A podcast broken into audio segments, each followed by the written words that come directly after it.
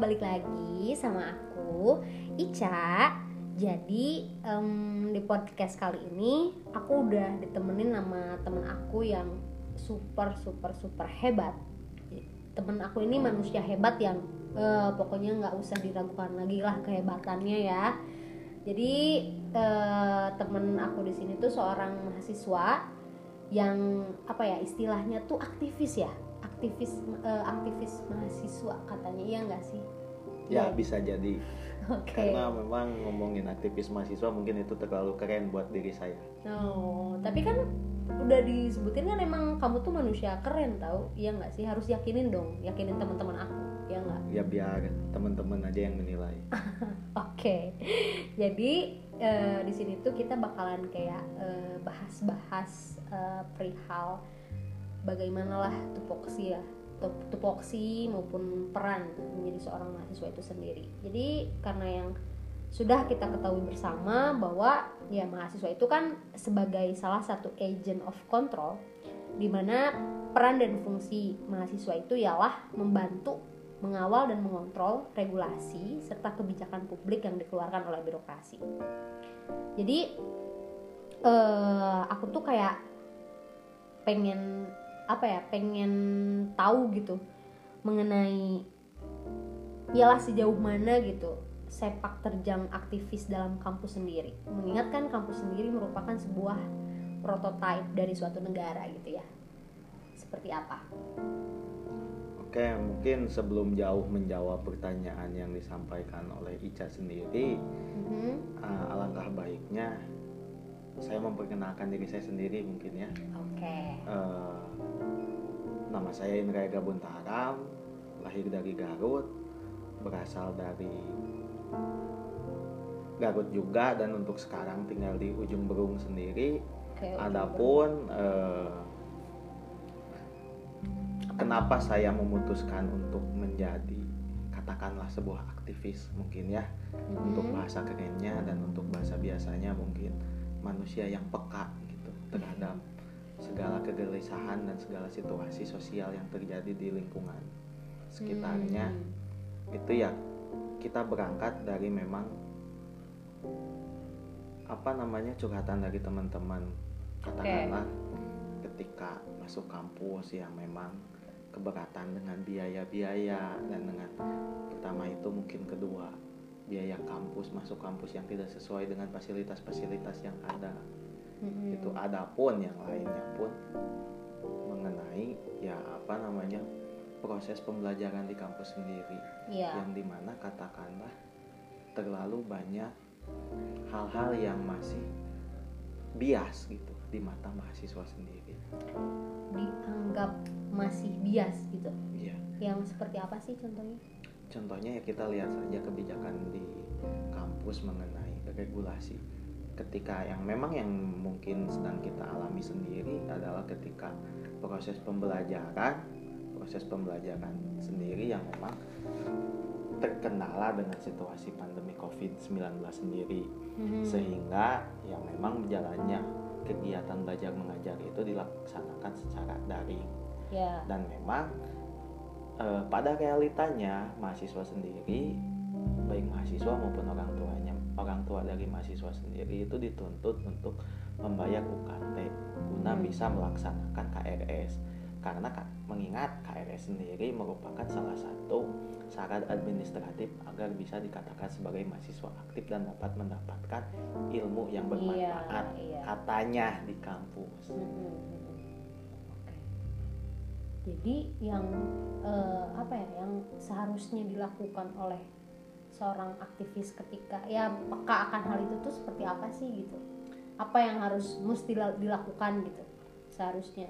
ya kita kawal saja regulasi yang dikeluarkan oleh birokrasi kampus sendiri akan tetapi ketika adanya sebuah kekeliruan dalam kebijakan yang dikeluarkan oleh birokrasi sendiri ya mungkin di sana kita harus melakukan sebuah gerakan-gerakan yang katakanlah membuat bising birokrasi kampus sendiri Hmm. karena memang ketika saat ketika saat di- ketika saat dilakukan gerakan-gerakan tersebut ya secara otomatis birokrasi kampus sendiri birokrasi kampus sendiri akan merasa kepanasan sehingga itu bisa saja untuk merubah regulasi-regulasi yang dikeluarkannya.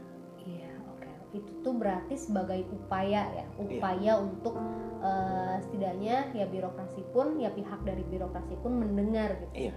Ya, tapi uh, bagaimana kasusnya ketika ya ketika misalkan so, uh, katakanlah seorang aktivis dan uh, basis ya rekan-rekan dari uh, Akang sendiri tuh sudah melakukan hal itu gitu sudah ada beberapa upaya lah untuk itu tapi dari pihak birokrasinya sama sekali tidak ada maksudnya tidak tersentuh gitu tidak malah tidak ada suatu hal yang uh, terjadi terus terus terus aja seperti itu gitu. Jadi tidak tidak ada perubahan setelah kalian ya katakanlah mungkin uh, menyuarakan hal itu gitu. Ya memang jalannya dari proses mengawal suatu regulasi yang dituangkan dalam sebuah legal standing yang mana diterbitkan oleh katakanlah rektor sebagai pemangku kebijakan tertinggi di kampus sendiri ya memang sebelum kita melaksanakan mungkin yang dinamakan aksi ya kita kaji dulu apakah ini memang meresahkan apa tidak kalau memang toh meresahkan dan banyak riakan-riakan dari mungkin mahasiswa sendiri ya itu bisa kita akomodir untuk dilaksanakannya sebuah proses negosiasi. Mm-hmm. Mengingat proses negosiasi pun ya itu memang e, bisa berjalan ya dengan seiringnya waktu akan tetapi ketika negosiasi itu tidak didengar, usul kita tidak digubris, ya mungkin jalan terakhir adalah dengan aksi akan tetapi mungkin perlu Ica sendiri ketahui yeah. kemarin pun waktu 2020 itu ketika awal-awal covid itu kita mm-hmm. udah melaksanakan suatu gerakan yang dinamakan dengan Uin Sunan Gunung Jati Menggugat yeah. di mana itu untuk uh, menggalang gerakan dan mengakomodasi, mengakomodasi dari rekan-rekan mahasiswa, sahabat-sahabat mahasiswa dan mm-hmm. kawan-kawan mahasiswa yang lain yang mana merasakan efek dari COVID sendiri di mana mungkin penghasilan orang tuanya itu mengalami sebuah penurunan, ya. sehingga kesulitan untuk membayar UKT hmm. dan uh, apa namanya ketika kemarin itu memang perkuliahan itu baru dilaksanakan dua minggu, akan tetapi ke sananya kuliah tatap muka langsung itu baru dilaksanakan dua minggu ya. dan berhubungnya kita mematuhi kebijakan yang dikeluarkan oleh pemerintah pusat ya kita hmm. mengikuti kuliah secara daring juga iya akan tetapi memang itu sangat tidak relevan mungkin dengan ketika kita katakanlah kuliah daring itu dengan memerlukan biaya yang tentu cukup besar seperti tambahan untuk kuota untuk ya untuk sarana sarana prasarana untuk menunjang proses perkuliahan sendiri. Ya. Ditambah kita pun mempunyai kewajiban untuk membayar UKT sehingga yang mungkin saya beserta sahabat-sahabat saya eh, di bawah naungan PMII Komisariat UIN Sunan Gunung Jati cabang Kabupaten Bandung yang pada masa itu dipimpin oleh Ketua Gani Asauki melakukan sebuah gerakan yakni tolak bayar UKT. Oke. Ya, ya itu tuh udah termasuk upaya lah ya upaya kalian untuk ya sekiranya mungkin peka lah untuk kepentingan iya. bersama yeah. juga kan tujuannya nah berarti gini nih aku kayak penasaran dan pengen tahu juga gitu ketika eh sekarang kan uh, berarti telah kita ketahui bersama gitu ternyata ya gerakan-gerakan seperti itu tuh benar-benar kayak untuk kepentingan bersama juga gitu yeah. bukan hanya sepihak dan lain halnya gitu yeah dan memang tujuannya pun baik lah ya baik katakanlah baik karena memang tadi kasusnya uh, seperti UKT dibenturkan dengan keadaan COVID yang sekarang gitu dan lain halnya. Nah, ketika ada seseorang yang benar-benar kayak menganggap seorang aktivis itu terlalu apa ya terlalu apa sih gitu ngapain uh, aktivis tuh kayak seakan-akan ribet dan mereka tuh sebetulnya uh, belum membuka matanya gitu selebar-lebarnya untuk hal itu gitu kayak masih memandang seorang aktivis itu hanya sebelah mata gitu lah kasarnya. Jadi harusnya tuh seperti apa sih menyadarkan orang-orang seperti itu tuh gitu? Kayak sebenarnya kan mereka itu belum peka belum peka aja gitu belum bisa melihat secara keseluruhan gitu apa yang uh, ya katakanlah seorang aktivis uh, lakukan gitu untuk kepentingan bersama. Oke okay, oke. Okay. mungkin gini ya sebelumnya uh, karena memang label aktivis sendiri itu sangat lekat mungkin dengan beberapa organ ekstra ini kita berbicara di kampus kita kampus tercinta kita mungkin ya iya yang memang di kampus tercinta kita memang ada beberapa organisasi ekstra yang besar katakanlah PMII, HMI, eh, kami, GMNI dan IMM. Oke. Ya mungkin kenapa eh, segelintir orang itu kadang memandang aktivis itu orang yang ribet. Karena mungkin ya dengan ini saya ambil studi kasus yang paling sederhana deh di kampus kita mm-hmm. ya mungkin karena kenapa sebagian orang itu memandang aktivis itu ribet karena memang ya kita ketahui sendiri juga di kampus kita itu memang sangat kuat akan uh, politik identitas di mana politik identitas itu dimanifestasikan mm-hmm.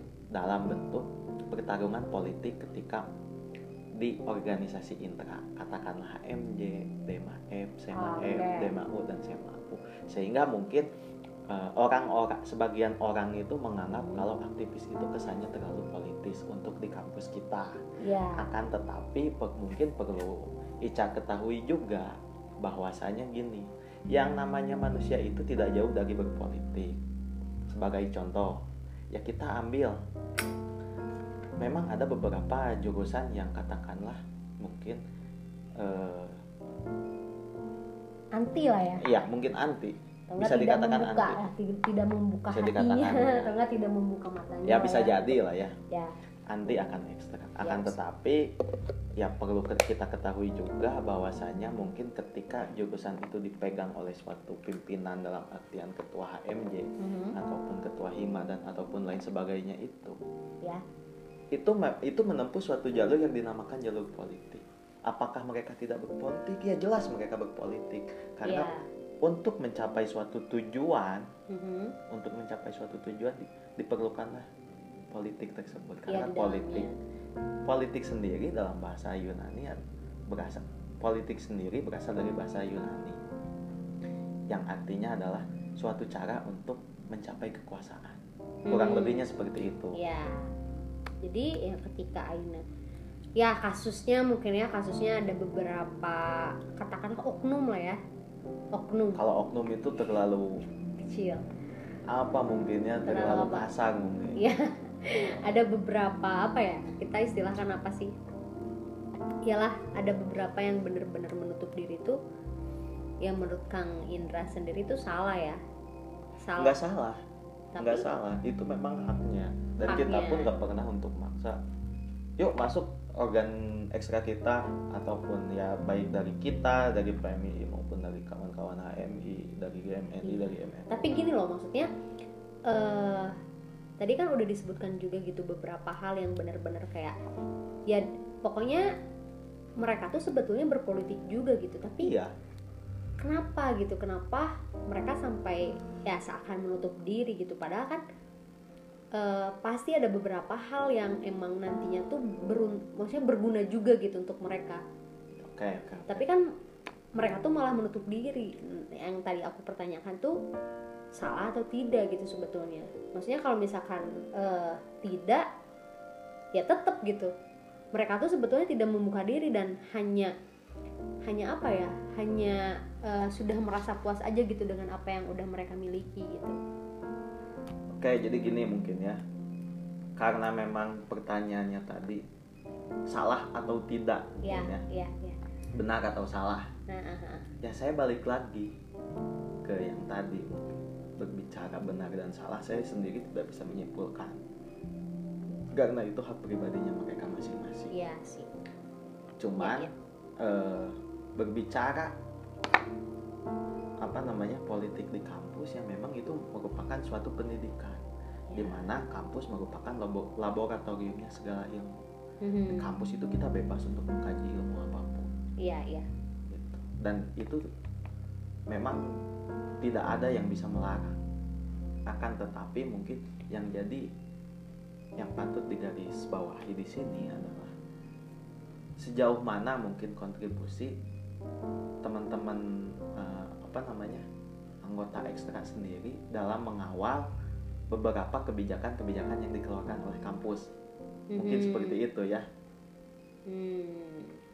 Ya untuk mengawal kebijakan-kebijakan ya kita pun tetap membutuhkan teman-teman yang memang tidak mengikuti ekstra tersebut karena yang namanya yang namanya kegelisahan itu tentu itu di- dirasakan oleh semua mahasiswa Ya. tanpa kita memandang oh si ini ikut ekstra ini si ini nggak ikut ekstra jangan Iya, dibawa iya. ketika aksi Ya. itu tetap karena kegelisahannya pada dasarnya sama Ya. dan memang kita di sini hanya memberikan fasilitas untuk melaksanakan kita melaksanakan manaj- sebelum aksi tersebut kita melaksanakan sebuah settingan aksi Mhm. di mana ketika settingan aksi tersebut ya kalau misalnya aksi tanpa sebuah settingan itu nanti ke depannya akan seperti apa Ya. nanti banyak juga apa namanya teman-teman aksi masa aksi yang memang katakanlah kena pukul oleh satpam di kampus Ya. Ya. ada yang ditahan gitu kan. ya memang itu fungsi dari settingan aksi sendiri adalah meminimalisir resiko-resiko yang ada Jadi sebetulnya bukan salah atau tidak ya. iya Ya itu karena ya balik lagi lah, balik lagi ke eh, itu kayak udahlah udah cakupannya emang udah pribadi gitu ya. iya Cuman yang menjadi apa ya? Berarti yang harus digarisbesarkan tuh tetap fungsi peran dan fungsi dari seorang aktivis itu sendiri gitu. Iya. Bagaimana eh, bagaimana mereka tuh bisa eh, mengaping lah, mengaping mereka. Hmm. Yang walaupun misalkan dibenturkan dengan eh, orang-orang yang eh, benar-benar tertutup gitu, tertutup akan hal itu. Betul tidak? ya Sahabat. kalau ngomongin ke sana mungkin Mhm. apa mereka pun itu bisa jadi sebuah aktivis bisa menjadi aktivis ketika katakanlah mereka itu peka terhadap keadaan sosial yang terjadi Hmm, meskipun oke. tidak mengikuti organisasi ekstra Ya. ketika katakanlah mereka ikut mengawal ya mereka bisa dikatakan aktivis dan perlu mungkin Ica ketahui sendiri memang ada beberapa golongan mahasiswa Ya. di mana satu mahasiswa apatis Yoi. kedua mahasiswa hedon Ya. ketiga akademik Yaps. keempat organisatoris Mhm. kelima aktivis mungkin saya sebagai aktivis di sini mewakili aktivis ya saya anggap aktivis adalah golongan tertinggi dari golongan-golongan mahasiswa Ya. karena kenapa karena aktivis sendiri bisa bersikap apatis bisa Oke. ketika kepentingannya itu tidak ada Hmm. kedua kita bisa menjadi mahasiswa hedonis Yap. ketika katakanlah eh, selebrasi dari apa yang telah kita Capai. suarakan dan itu Ya. tercapai yang memang selebrasinya kita menjadi mahasiswa hedonis kita pun bisa menjadi mahasiswa akademik karena memang tak sedikit aktivis-aktivis yang memang mempunyai kadar intelektual yang Tinggi juga ya. Nah, kita pun bisa menjadi sebuah organisatoris di mana banyak aktivis-aktivis yang mengisi leading-leading sektor di intra kampus sendiri dan itu bisa dibuktikan dengan ketika lulus nanti banyak kok yang mengisi leading-leading sektor pemerintahan yang memang basicnya dari aktivis Hmm. Oke. sehingga aktivis sendiri menurut saya adalah eh, elemen yang memang bisa mengisi beberapa leading-leading sektor yang paling penting mungkin ya Ya. Oke. Oke. Oke. Yaps. Jadi karena apa ya? Mungkin kita udah ngobrol sana sini gitu ya untuk apa ya? Eh sekarang mungkin lebih ke gini sih kayak pesan lah pesan eh, pesan dari Kang Indra sendiri untuk eh, mahasiswa-mahasiswi di luar sana gitu yang apa ya kayak pokoknya seharusnya mereka tuh eh, seperti ini karena ya akan ada beberapa hal yang apa ya yang menguntungkan atau yalah berguna gitu nanti nantinya untuk eh, untuk eh, diri mereka pribadi gitu ke depannya. Kayak pesan lah pesan apa yang ingin Kang Indra sampaikan gitu ke orang-orang yang mungkin khususnya orang-orang yang belum terbuka uh, hatinya belum terbuka belum membuka matanya selebar-lebarnya gitu akan hal itu gitu. Pesan apa uh, pesan apa yang ingin Kang Indra sampaikan? Kalau untuk pesan sih mungkinnya untuk mahasiswa sendiri karena memang generasi sekarang itu mengalami sebuah degradasi mungkin ya. Hmm. di mana ketika mahasiswa-mahasiswa dahulu itu memang kita di kampus sendiri kita selalu berbicara mengenai kajian-kajian dan isu-isu strategis yang memang terjadi di kampus maupun di luar kampus dan memang itu sangat memberikan ya. efek yang cukup signifikan juga mungkin ya hmm. ya bagi kaum kaum proletariat dan kaum marginal ya. tapi yang mungkin apa namanya akan tetapi ketika di masa sekarang itu mahasiswa mahasiswi itu lebih sibuk dengan main gadget main TikTok dan lain-lain tentu yeah, itu iya, menjadi yeah, sebuah iya, degradasi yeah, yeah. dan memang itu bisa dilihat dengan ketika katakanlah uh, HMJ HMJ sendiri lebih menjadi seperti IO kalau menurut saya itu hanya melaksanakan beberapa acara tanpa peduli dengan beberapa isu-isu yang ada. Gitu. Oke. Okay. Jadi ya kita itu di mahasiswa sekarang itu nggak beda jauh dengan osis zaman SMA mungkin. Capaian besarnya itu hanya sebatas melaksanakan pensi mungkin ya kalau kita SMA dulu. Oke, okay, oke. Okay, yang mungkin yang harus ditingkatkan itu ya kesadaran kesadarannya, ya, kepekaannya juga ya. ya. Kajian-kajiannya sama apa wawasannya karena memang ketika berbicara mengenai mahasiswa sendiri ya, mm -hmm. mahasiswa memang makhluk yang paling keren menurut saya. Ya. Pada dasarnya ya seperti itu. Kan tetapi ya itu gimana kita membawanya ke arah mana? Mm -hmm. Kita bertindaknya seperti apa? Mungkin ya yang ingin saya tutup di sini adalah sebuah kata-kata motivasi okay, bagi okay. teman-teman yang lain. Iya, boleh boleh. Terus bergerak atau mati dalam kebinasaan. Walau muafiq ikhlas wamitori. Wassalamualaikum warahmatullahi wabarakatuh. Oke. Okay. Jadi uh, apa ya? Mungkin uh, semoga dari apa yang udah temen aku sampaikan ini, orang hebat ini bisa apa ya bisa bermanfaat juga gitu untuk teman-teman uh, pendengar setia. Jadi apa ya uh, sudah seharusnya lah seorang mahasiswa maupun mahasiswa itu peka peka akan segala hal dan membuka apa ya membuka selebar-lebarnya se apa ya suatu hal yang baru dan tidak apa ya tidak menutup diri juga gitu untuk itu. Karena ya yang sudah tadi disebutkan juga yang nantinya itu apa ya kalau misalkan uh, kita membuka selebar-lebarnya dan pokoknya kita tidak menutup diri gitu. Nantinya akan ada beberapa hal yang benar-benar menguntungkan lah untuk kita ke depannya.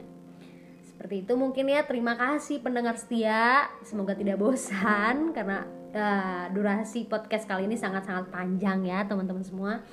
Semoga bermanfaat sekali lagi see you next time dengan uh, apa ya dengan narasumber-narasumber keren-keren lainnya ke depannya.